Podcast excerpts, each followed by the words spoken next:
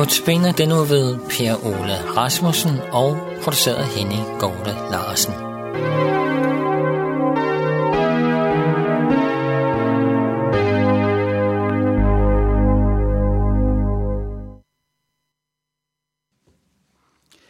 Jakob og Rakel. Bibelen fortæller om Jakob, at så kyssede han Rakel og bræst i gråd. Jakob var på flugt hjemmefra, hvor hans bror Esau ønskede at se ham død. Jakob havde snydt sig til deres fars, Isaks, velsignelse, og havde måttet flygte for at redde livet. Væk fra Esau, væk fra Isak, væk fra hjemmet og fra mor Rebekka, som altid havde favoriseret ham. Rebekka elskede Jakob, fortæller Bibelen. Hun var hans holdepunkt i livet. Isak så ham ikke, og Esau ville ikke se ham.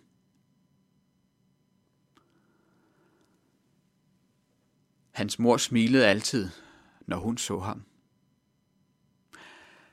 Jakob flygtede til sin mors hjemmeegn, og undervejs drømte han at blive set og velsignet af Herren.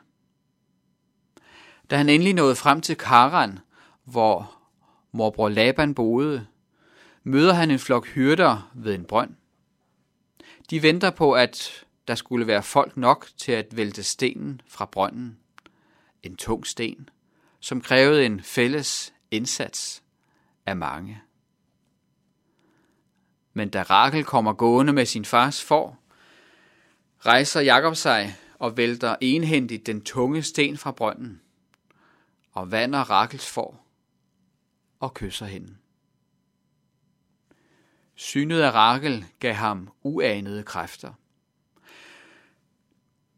Synet af Rakel fik ham til hvad som helst. Han vandede forflokken, og han kyssede Rakel og brast i gråd. Jakob græd. Det var nok ikke kysset, der skuffede ham, men fordi han endelig efter sin lange rejse fandt det, han havde drømt om, og mere til. Han fandt en familie, og han fandt den smukke Rakel. Det ser ud til at være kærlighed ved første blik. Så Jakob græd af lettelse, af glæde. Han var nået frem, og han fandt en fred hos sin nye familie. Rakel havde en søster, Lea, om hvem vi hører, at hun havde matte øjne. Lea var en, man så fejl hos. Hun havde matte øjne. Rakel var en, man så langt efter. Rakel var smuk og så dejlig ud. Og Jakob så langt efter Rakel, var forelsket i Rakel. Og han var villig til at gå langt for at få Rakel som hustru. Hendes far Laban vil give Jakob løn for at arbejde hos sig, men Jakob har kun ét i tankerne, at få Rakel. En brudgom betalte efter traditionen nogle måneders løn i brudsum. Jakob tilbyder at arbejde i syv år for at få Rakel. Det er som om han ikke tænker sig om. Han tænker kun på ét. Hende, han fik øje på som den første. Hende, som han kyssede som den første. Hende, som han selv og alle andre kiggede langt efter. Rakel, den smukke og dejlige datter af Laban. Hun var hans et og alt. Jakob havde mistet sin egen familie. Moderen ville han aldrig få at se igen. Faderen Isak regnede han ikke med at se, og broderen Esau ville ikke se ham. Men hvis nu Rakel blev hans, så ville alting se anderledes ud. Sammen med hende ville Jakob gerne ses, beundres, anerkendes og velsignes.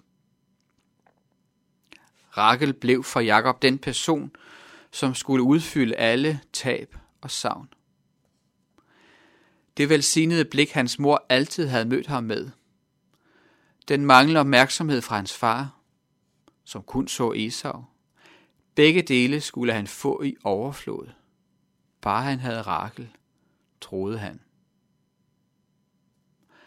Medmennesker er vigtige for os.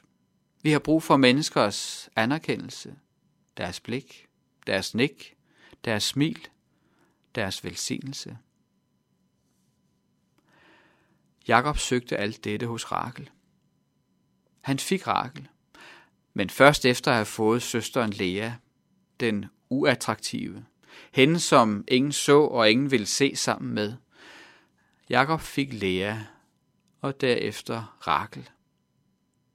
Jakob blev ved med at elske Rakel, og senere hendes børn, sønnerne Josef og Benjamin. Dem forkælede han, beskyttede og gav gaver til, og værnede på en særlig måde. For de var sønner af den smukke Rakel, gennem hvem han søgte anerkendelse og velsignelse. Jakob mistede tidligt Rakel. Hun døde, da den yngste søn Benjamin blev født. Hendes smukke øjne fik han kun lov at blive set af i kort tid. Og resten af livet var han bange for at miste Josef og Benjamin. At se dem og blive set af dem var til hans død en stor glæde. Vi har brug for at blive set. Brug for at blive anerkendt, respekteret og elsket og velsignet af mennesker. Men mest af alt har vi brug for at vide, at der er en Gud, som ser os, og som i Kristus velsigner os. Lad os bede. Himmelske Far, tak at du er en Gud, som ser. Som ser os denne dag, og som følger os. Her vi beder om, at vi må få lov til at leve i og mærke din velsignelse i Kristus Jesus. Amen. Herren velsigne dig og bevare dig. Herren lad sit ansigt lyse over dig og være dig nådig. Herren løfte sit åsyn på dig og give dig fred. I Jesu navn. Amen.